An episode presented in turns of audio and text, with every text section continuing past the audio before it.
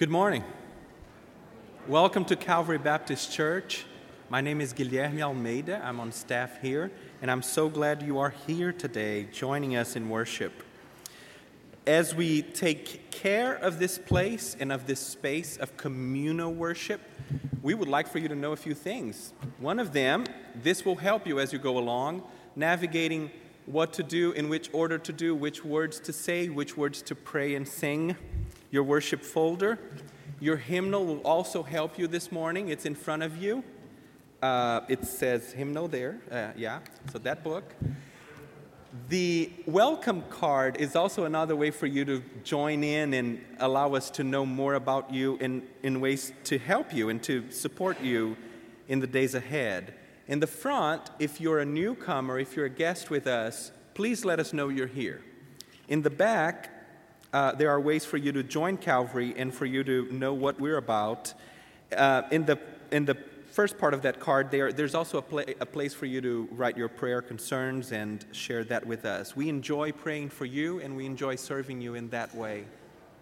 When the offertory plate comes by, that's your gift for us this morning. Now, whether you hang out, whether you join, whether you share, whether you host, whether you receive, the gesture of hospitality is very important to our faith. As we worship together during the worship series Table Talk, we will be looking at the table. We will be looking at the conversations as ways for us to minister to each other and ways for us to dream together as Calvary. I invite you today at this moment in worship, before we sing our opening hymn, to think through a moment of warmth and hospitality where you felt welcome. Bring that memory to light this morning and let us worship together.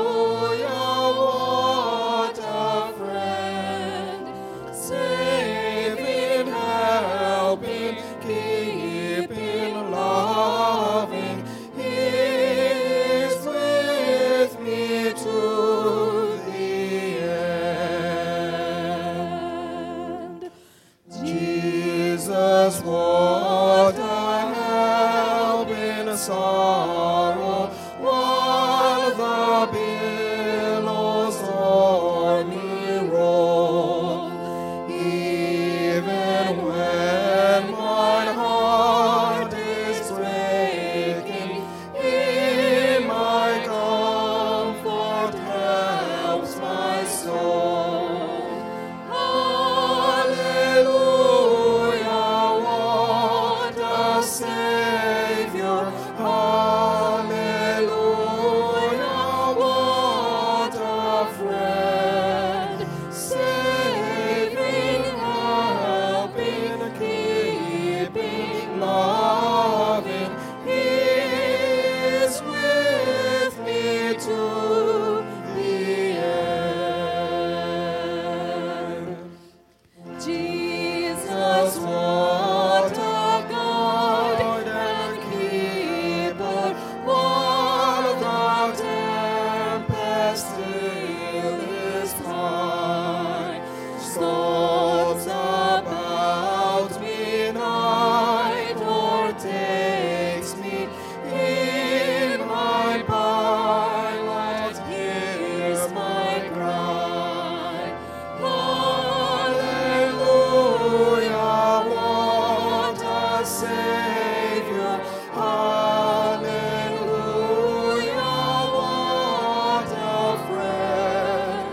Saving, helping, keeping, loving. He is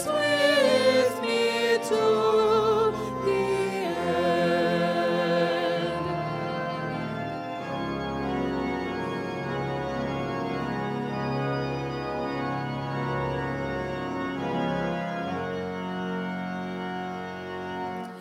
Jesus, I do not receive him more than all in him I find.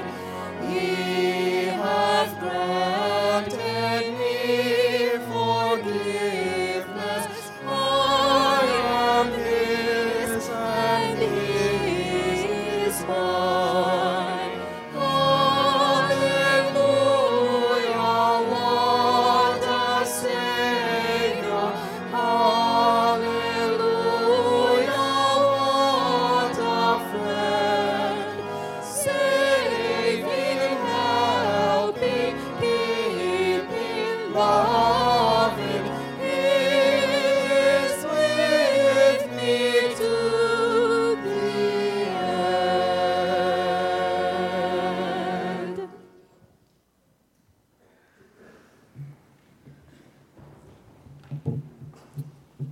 Pray with me. Dear Lord, we thank you for this house.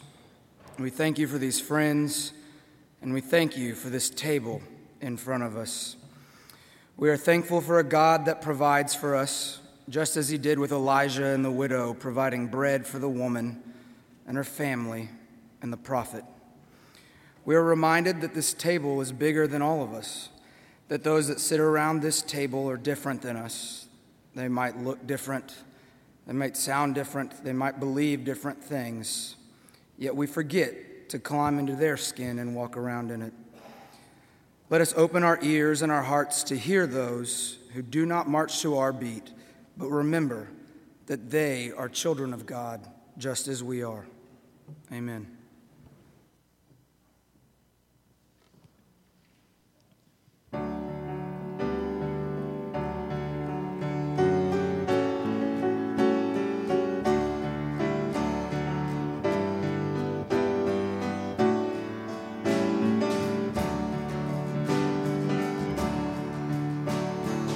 Children of God, we are marching to Zion.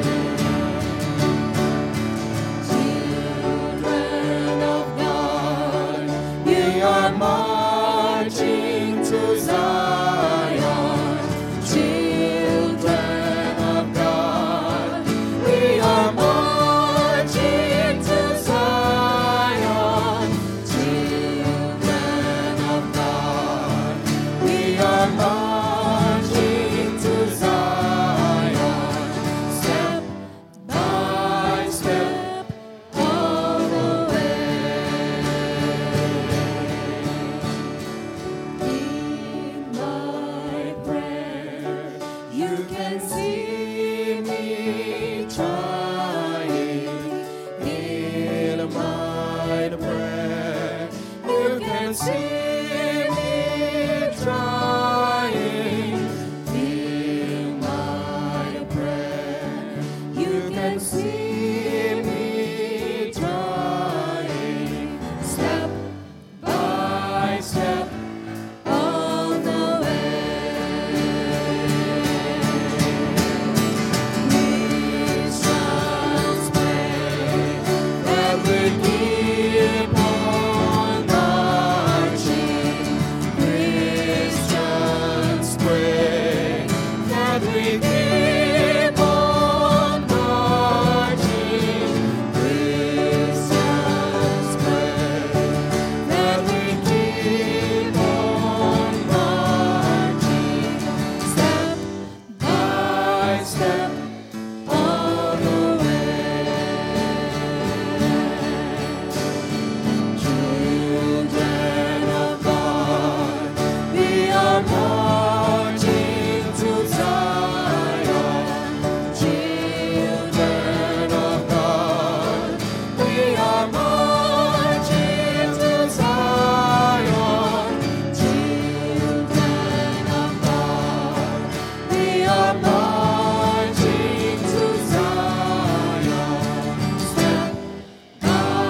step, all the way. Step by step, all the way.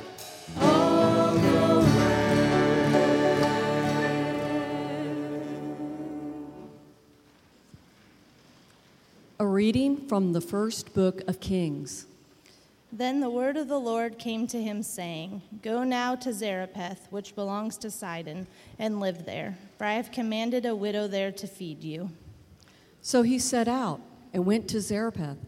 When he came to the gate of the town, a widow was there gathering sticks. He called to her and said, Bring me a little water in a vessel so that I may drink. As she was going to bring it, he called to her and said, Bring me a morsel of bread in your hand. But she said, As the Lord your God lives, I have nothing baked, only a handful of meal in a jar and a little oil in a jug. I am now gathering a couple of sticks, so that I may go home and prepare it for myself and my son, that we may eat it and die. Elijah said to her, Do not be afraid. Go and do as you have said, but first make me a little cake of it and bring it to me. And afterwards, make something for yourself and your son. For thus says the Lord, the God of Israel, the jar of meal will not be emptied, and the jug of oil will not fail until the day that the Lord sends rain on the earth. She went and did as Elijah said, so that she, as well as he and her household, ate for many days. The jar of meal was not emptied, neither did the jug of oil fail, according to the word of the Lord that he spoke by Elijah. A reading from the Gospel according to Luke. What then did you go out to see? A prophet? Yes, I tell you, and more than a prophet. This is the one about whom it is written, See, I am sending my messenger ahead of you, who will prepare your way before you. I tell you, among those born of women, no one is greater than John, yet the least in the kingdom of God is greater than he. And all the people who heard this, including the tax collectors, acknowledged the justice of God, because they had been baptized with John's baptism. But by refusing to be baptized by him, the Pharisees and the lawyers rejected God's purpose for themselves. To what then will I compare the people of this generation? And what are they like? They are like children sitting in the marketplace and calling to one another, We played the flute for you, and you did not dance. We wailed, and you did not weep. For John the Baptist has come eating no bread and drinking no wine, and you say, He has a demon. The Son of Man has come eating and drinking, and you say, Look, a glutton and a drunkard, a friend of tax collectors and sinners. Nevertheless, wisdom is vindicated by all her children. One of the Pharisees asked Jesus to eat with him, And he went into the Pharisee's house and took his place at the table. And a woman in the city, who was a sinner, having learned that he was eating in the Pharisee's house, brought an alabaster jar of ointment. She stood behind him at his feet, weeping, and began to bathe his feet with her tears and to dry them with her hair. Then she continued, kissing his feet and anointing them with the ointment.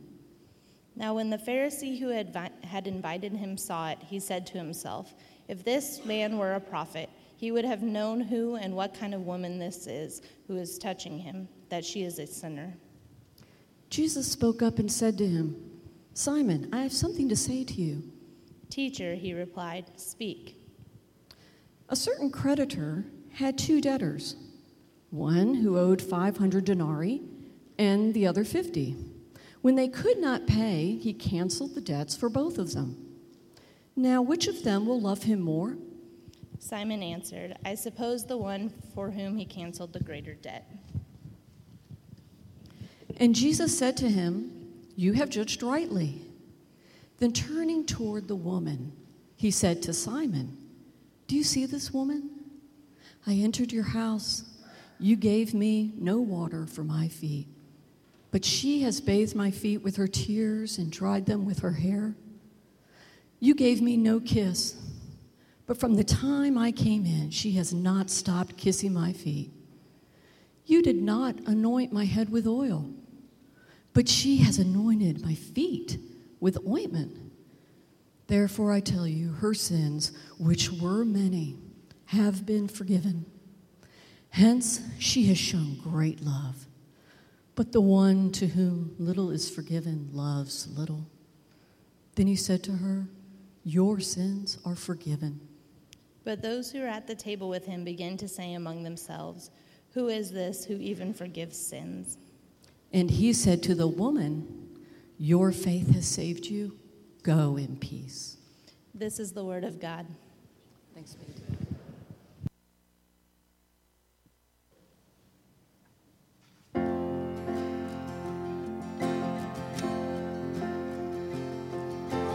Feast at the table of the Lord. I will feast at the table of the Lord. I won't hunger anymore at his table. I will feast at the table of the Lord. Table of the Lord.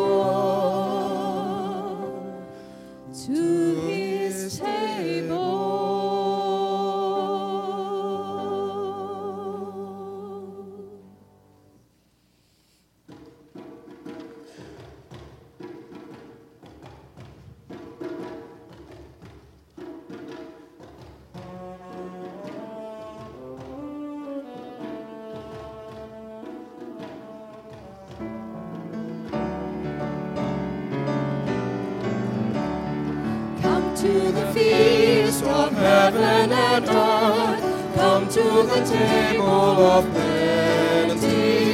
God will provide for all that we need here at the table of plenty. Come to the feast of heaven and earth, come to the table of plenty. God will provide for all that we need here at the table of plenty.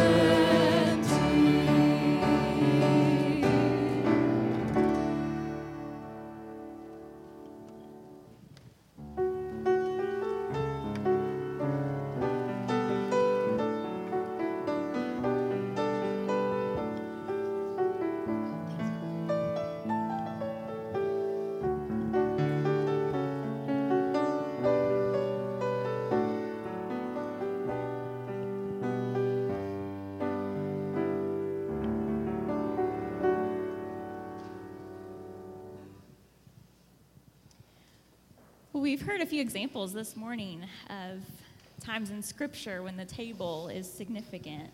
And it's significant in so many of our day-to-day conversations as well. Um, a lot of times this time of year we think of coming to the table to express our gratitudes. Um, sometimes coming to the table is a place where we do business together. Maybe we come together with our families to talk about our schedules or our budgets or to make plans for the coming year. And so we thought this month we would bring different church leaders each week to have some conversation around the table together as the Calvary family. And so thank you all for being part of that conversation today. Sure. Well, for starters, why don't you just share your name and, and what is your position of, of ministry at Calvary? So my name is Josh Gavallero, and I am currently the chair of Coordinating Council. The Coordinating Council is really the lay leadership body within Calvary um, that really kind of gathers each month to uh, help make decisions and discern for the body of Calvary here. And my name is Ken Surrey. I am chair of the deacons this year. Uh, and the deacons here at Calvary are really servant leaders in, in where we uh, help with pastoral care for the people of Calvary. And I'm Mallory Herridge, and I'm serving this year's chair of the missions team. And we're a group of maybe ten to twelve uh, that have served in different capacities, locally, regionally, globally, or just folks passionate about helping come along the staff to discern best ways to be the hands and feet of Christ. Awesome. Well, since this is a month when we think about sharing gratitude at the table, I wonder, what are some of your gratitudes, maybe from the past year of ministry at Calvary? So I'll, I'll speak as far as Coordinating Council goes. The two things that come to mind for me are one, um, Journey On, which many of you participated in, um, which was really kind of a campaign that the personnel and finance committees really pushed heavily to pay off our debt. Um, and that was great that we were able to do that earlier this summer. Um, and then the other thing is, is related to that, and we are currently in the midst of uh, budget season um, this time of year, uh, which unless you just really, really love numbers, which I do, um, it's probably not a very fun time. Um, but it's actually a really exciting time right now. I think we're in a unique season um, at Calvary, and so we're able to dream about maybe some new personnel and some new opportunities as a staff. Um, you know, the associate pastor position. And so I think it's just a really exciting time to be a part of all of that. Yeah, and the coordinating council will be viewing that budget today, and then you will get to see it in the, the tower later this week. So we're excited about that.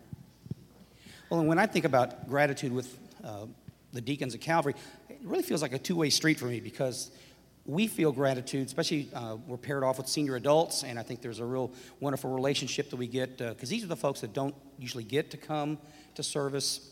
Um, they might feel a little disconnected with Calvary, so we really feel that, uh, there's a great gratitude in that.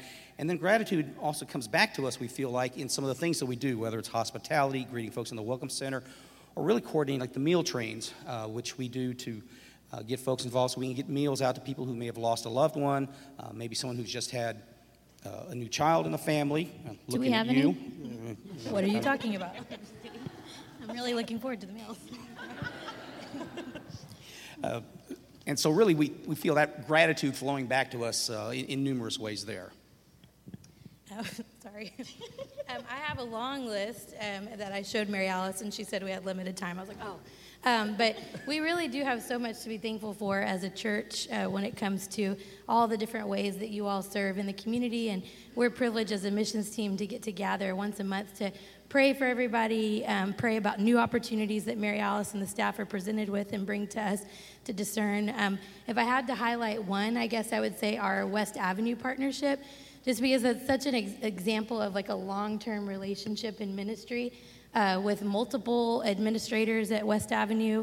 Uh, West Avenue's in our neighborhood. Um, we have different church members like Josh that kind of wear dual hats with their the way they serve in the community as a career, but also how that informs what we know about West Avenue.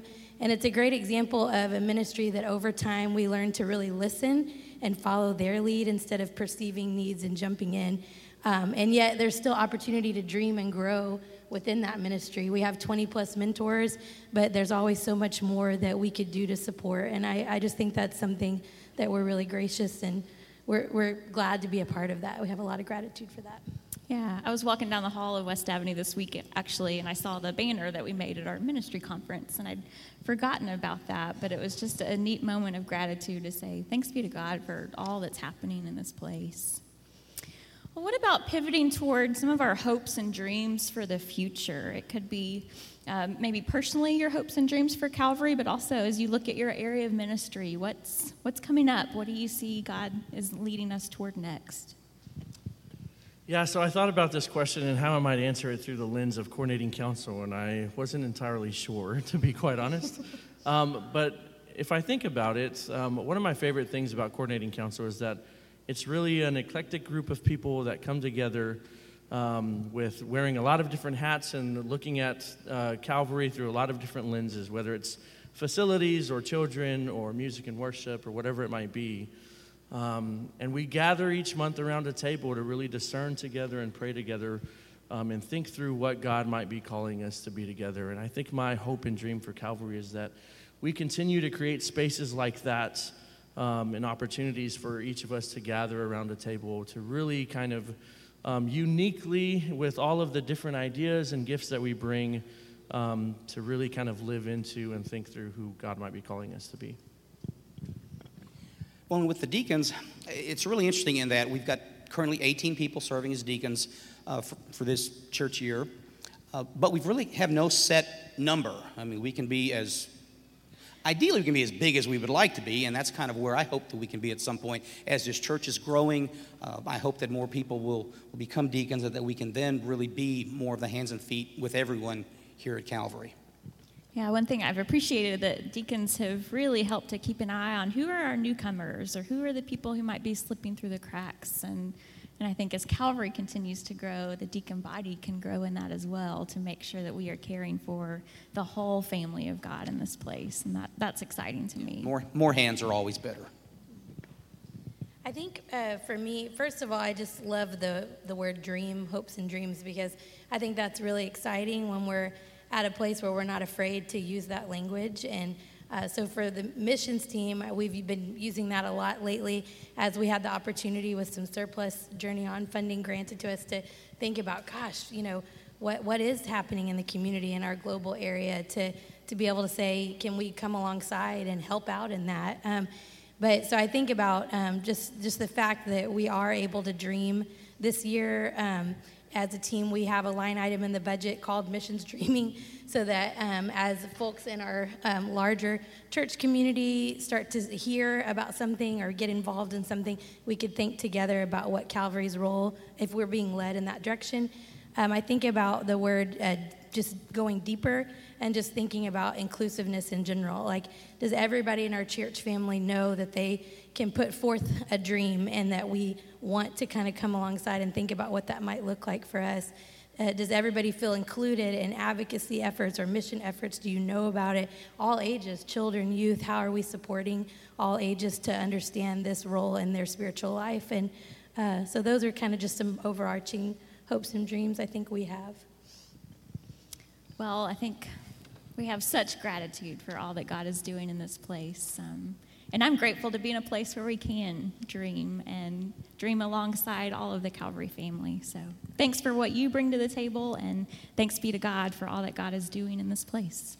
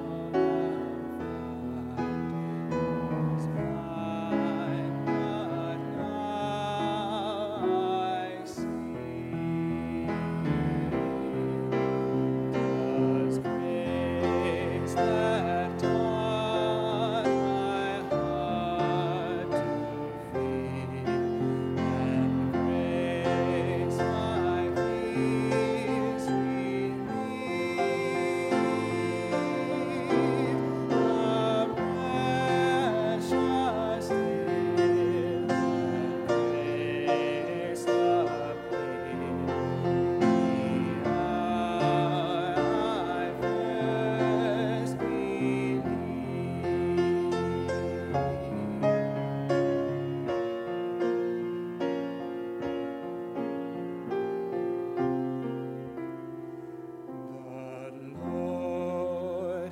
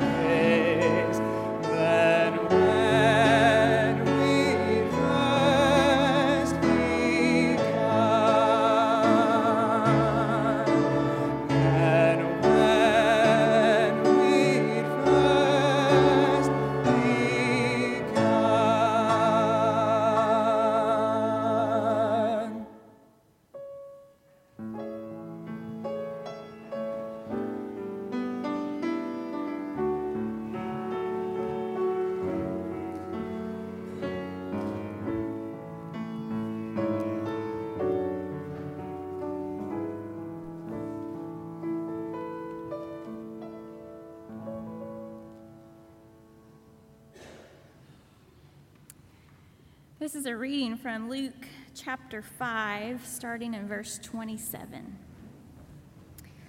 After this, he went out and saw a tax collector named Levi sitting at the tax booth, and he said to him, "Follow me."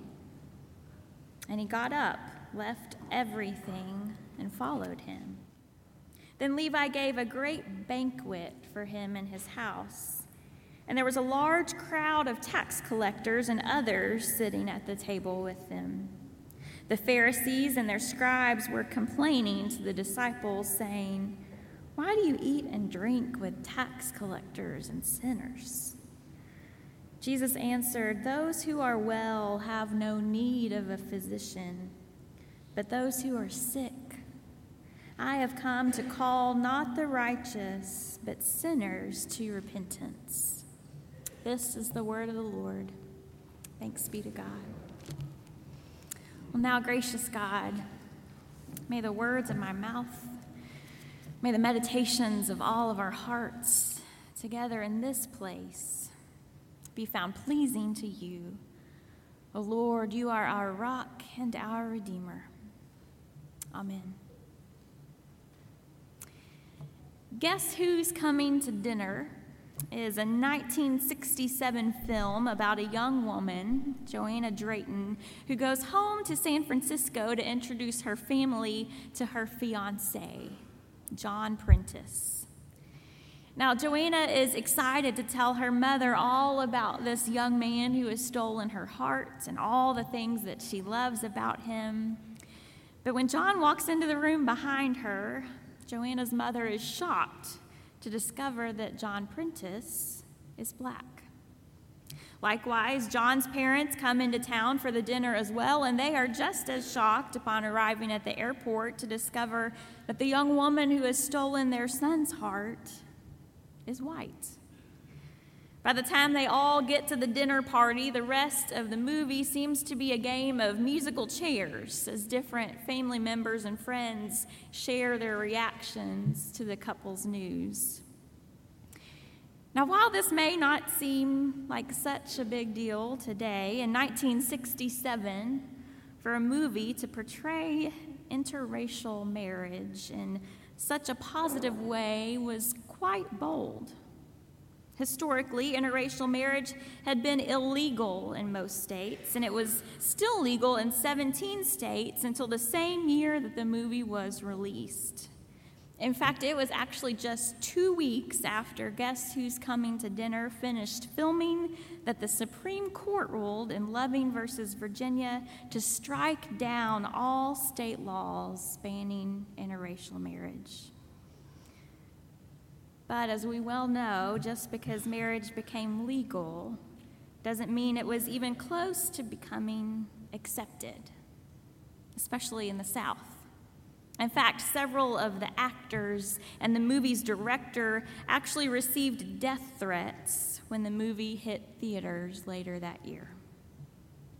At the end of the movie, Joanna's father begins to outline for her and John all the challenges he believes that they are up against. He says anybody can make a case, and even a good case, against you are getting married. The arguments are so obvious that nobody even has to make them. But no matter what kind of case someone can make against your getting married, there would be only one thing worse, and that would be if, knowing what you two are, knowing what you two have, and knowing what you two feel, you didn't get married. Others in the room are crying and begin to nod in agreement. And then in this final spoken word at the end of the film, Mister Drayton says, "Now who's ready for dinner? Because I'm starving." And after all of these tense conversations that we have witnessed between them, Joanna, John, and their families gather around the table together for dinner as the camera pans out and the credits begin to roll. It's interesting to me that of all the ways this movie could have been written, the writers chose to center it at the dinner table. Perhaps they knew that, that there is something so significant, so healing, so human, and something so sacred about the table. Our tables say a lot about us, don't they? I am sure every single middle school and high school student here could walk us through your cafeterias and show us all the different tables and which groups of people sit where. Am I right? And this isn't just unique to our children and youth, is it? It happens at every age and stage of life. I can still walk you through my college cafeteria. I can tell you where the freshman women sat, where the Sigma Kappa sat, where the Kappa Delta sat, where the Phi Mu sat, where the athletes sat, and so on and so on. And looking back, it makes me wonder how many people probably opted not to eat in our cafeteria if they didn't have a group to sit with. And even years after they have finished high school, even our friends who are in retirement homes can walk us through their dining halls too. They can tell us exactly who sits where and why. Breakfast, lunch, and dinner, everybody has a particular spot, and you dare not mess it up.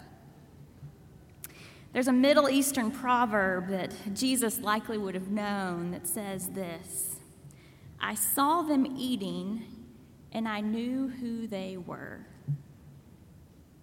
I saw them eating, and I knew who they were. And I think this proverb still rings true for us today, over two thousand years later. Our tables say something about us, don't they? What do your tables say about you? What do they communicate about what you value or who you value? What did Jesus' tables say about him? That's what we are going to spend the month of November asking ourselves in our new worship series called Table Talk. Interestingly enough, scholars have actually pointed out that in Luke's gospel, it seems like Jesus is almost always either going to a meal, at a meal, or leaving a meal. But the fact that Jesus is eating a lot isn't as significant to me as the people with whom he is eating. Over and over again, I can't count how many times we've heard it this morning. Luke tells us that Jesus eats with sinners and tax collectors, which continually upsets the Pharisees.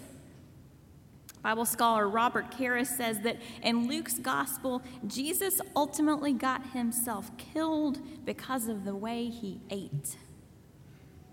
Fred Craddock says it this way: in Luke's gospel, nothing is more serious than a dining table. And so that brings up a good point for us about the context of a meal in the biblical text. In our culture, we don't always treat meals as that significant, except maybe at Thanksgiving or another holiday or special event. But people weren't running to grab fast food in Jesus' time. They weren't eating in their car between their appointments like I do sometimes. In Jesus' culture, to invite a person to have a meal was an incredible honor. And it wasn't simply just sharing one's food, it was a sharing of one's life. It was intimate, it was vulnerable. And which is why anytime we read about Jesus being at the table, we ought to be paying attention to what's happening. And so in the text I just read, Luke five, verse twenty-seven, Jesus sees a man named Levi sitting at his tax booth and says to him, "Follow me." So Levi gets up, it says, leaves everything and follows Jesus. Not only that, Levi goes home and gives a great banquet for Jesus, along with all of his closest friends, a large crowd of tax collectors and others who are sitting at the table with them.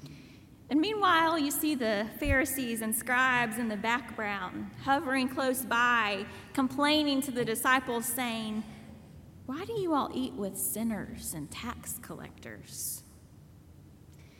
I think it's important for us to unpack these words, to understand the way that sinners and tax collectors were viewed in this culture.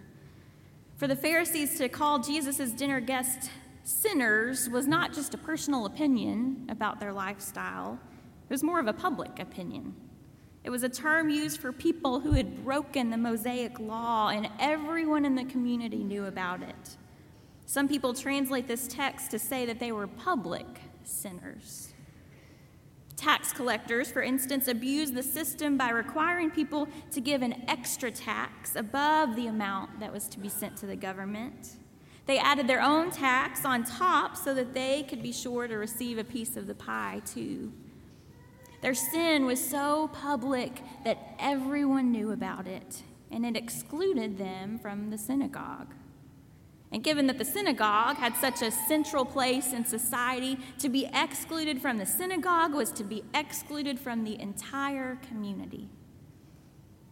Jesus was eating and sharing life with people who simply weren't welcome at any other table in town. But before we critique the Pharisees too harshly, we ought to do some careful internal investigation and ask ourselves, would you or I have really said anything differently? For instance, think about the person who has possibly taken advantage of you in some way, or maybe someone you love. Maybe they have helped to create systems that oppress other people. Maybe they cheat and don't treat other people fairly. You and I don't tend to think too highly of people like this, but that's who the tax collectors were. Or consider the most public sinner you know, the person whose actions to you just seem so counter to the way of God. Just when you think they can't say or do something worse, they do it again. Just about everything they do rubs up against you. It gets under your skin, not only because what they say and do is offensive to you, but it's offensive to your faith. Now imagine Jesus being surrounded by this person and their friends and enjoying a meal with them. You and I might think, why in the world is he sitting down with someone like them? And why wouldn't Jesus want to come and sit down with someone like me? In his book, Meals with Jesus, Tim Chester says, can you see how the Pharisees' position actually makes good sense? Unless, unless God is doing something new, so new that it doesn't fit any of the old categories, unless God is doing something so gracious that it takes us completely by surprise. You see, when you get down to it, that's what's so radical, so unbelievable, so completely countercultural about Jesus eating with sinners and tax collectors. It's grace. It's grace that to us just seems downright offensive. Grace that is completely undeserved. Grace that just doesn't make any sense. Grace that simply isn't fair. But that's precisely what grace is, isn't it? If we were based on being worthy and deserving, then it wouldn't be grace. If it were based on being logical and reasonable, then it wouldn't be grace either. If it were based on doing what seems right and fair, that's not grace either. When the Pharisees asked why he ate with sinners and tax collectors, Jesus answered with these words, "Those who are well have no need of a physician, but those who are sick. I have come to call not the righteous, but sinners to repentance." And when I hear those words, I am struck. And I realize there's a big problem with the way in which I have almost always read this text, and that is this. The reality is that when I imagine this story, I don't see myself at the table with Jesus. I don't. More often than not, I am the voice of critique in the background. But in order to see myself sitting at the table, I first must see myself as a sinner in need of grace. Sometimes I think we rush so quickly to inviting other people to the table that we forget that it's only by God's grace that a chair has been offered to each of us too. And if there's anything that Jesus' table with tax collectors and sinners has to teach us, it's this radical message of overwhelming and unfathomable grace upon grace upon grace. Grace that has been given for sinners like me and sinners like you. I love how Frederick Buechner describes grace. He says, after centuries of handling and mishandling, most religious words have become so shop-worn that nobody's interested in them anymore. But not so with grace, for some reason. Mysteriously, even derivatives like gracious and graceful still have some of the bloom left. Grace is something you can never get, but only be given. There's no way to earn it or deserve it or bring it about any more than you can deserve the taste of raspberries and cream or earn good looks or bring about your own birth. A good sleep is grace, and so are good dreams. I would add that that extra hour of sleep last night was certainly grace for me. Most tears are grace. Somebody loving you is grace. Loving somebody is grace. Have you ever really tried to love someone? A crucial eccentricity of the Christian faith is the assertion that people are saved by grace. There's nothing you have to do. There's nothing you have to do. There's nothing you have to do. There's only one catch. Like any other gift, the gift of grace can only be yours if you'll reach out and take it. And maybe being able to reach out and take it is grace too. Friends, may we too be overwhelmed by the grace of Jesus, who pulled up a chair for sinners and tax collectors and made room at them for the table. But may we first see ourselves as people who are overwhelmed by the grace of Jesus, who pulls up a chair for each of us. But the chair is only ours if we will reach out and take it and have a seat. And maybe being able to take a seat is grace too. The proverb says, I saw them eating and I knew who they were. May we be known as people who sit at Jesus' table, as sinners who have been saved by grace upon grace upon grace. And so, God, I ask, in these moments as we prepare to come to the table, that you might convict us of the ways that we are sinners in need in so many ways of your grace. God, meet us in these places, and yet help us to know that it is It is in coming forward to receive your grace that we receive your forgiveness, and that we are overwhelmed by the abundance of your love and by the ridiculousness of your grace. Help us to live each day as grace upon grace upon grace. We ask these things in your name and for the sake of your kingdom. Amen.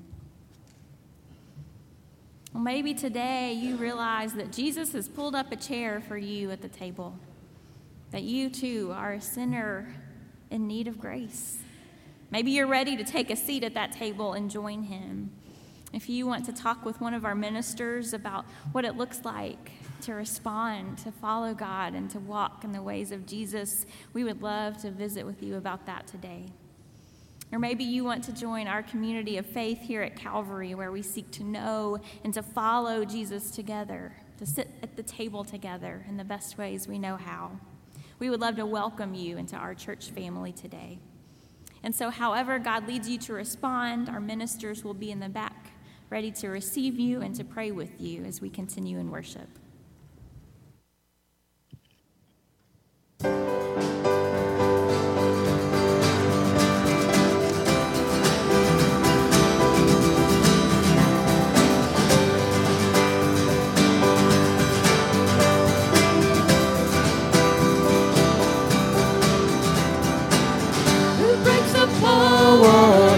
Sin and darkness, whose love is mighty and so much stronger.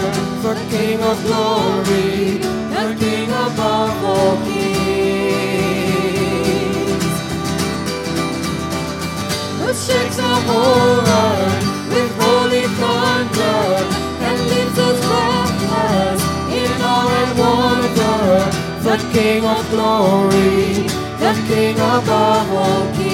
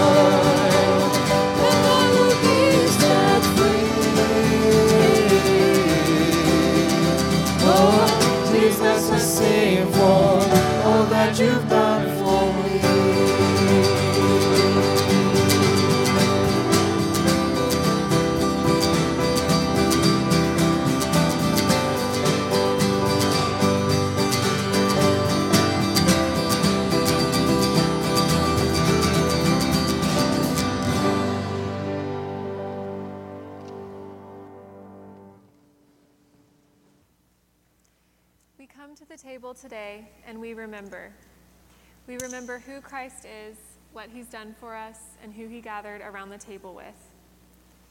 He did not ask any of them to hide who they were, but invited them to the table regardless of what the world thought of them or what they thought of themselves. So come, just as you are, wherever you are on this journey of following Christ, you are welcome here, here in this place, here in this community, here at this table. Come and remember with us.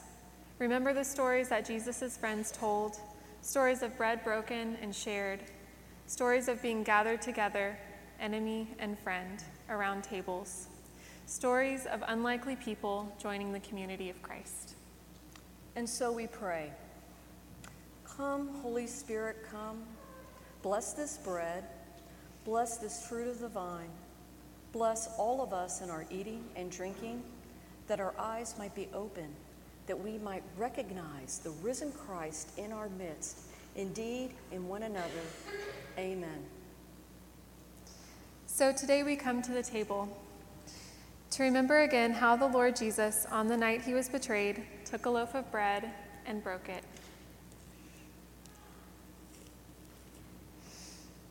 And when he had given thanks, he said, "This is my body that is for you. Do this in remembrance of me." In the same way, he took the cup after supper, saying, "This cup is the new covenant in my blood. Do this, as often as you drink it, in remembrance of me. For as often as you eat this bread and drink the cup, you proclaim the Lord's death until he comes." Come and remember with us. You are invited to the table.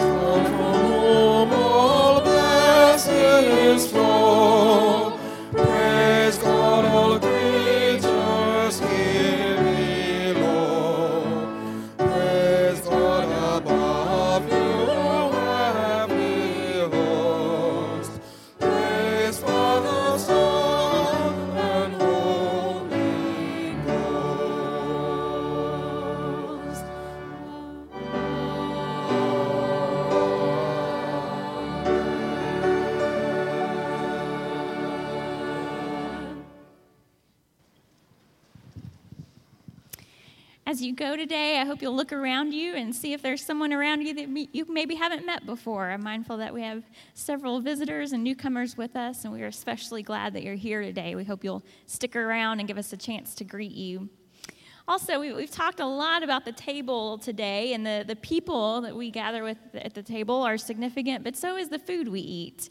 And several of our Truett students, including Jenny Chilton and Connor Nudsen, are planning a community creation care event through a class at Truett. And so they are meeting downtown at the farmers market on Saturday at nine thirty a.m. to learn some of the vendors' stories.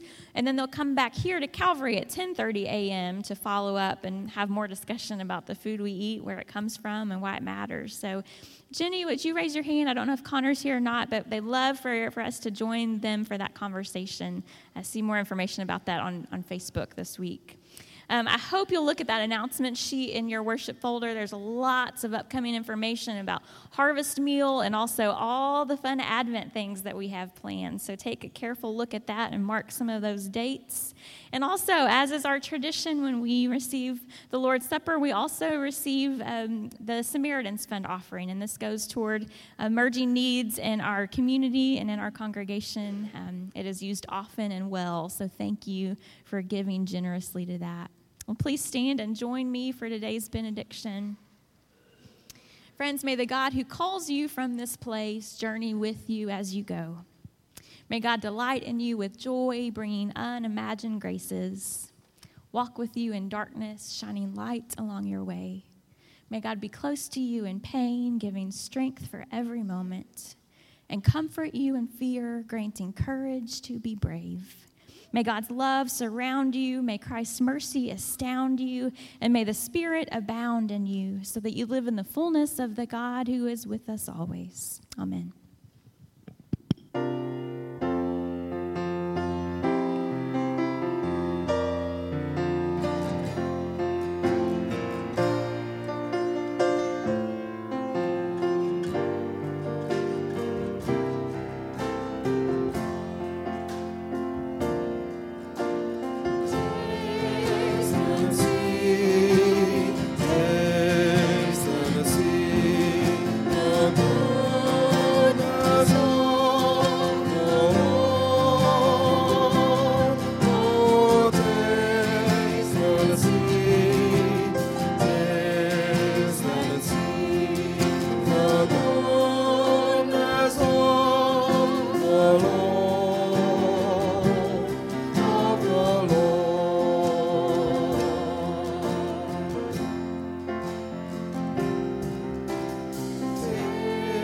Tennessee.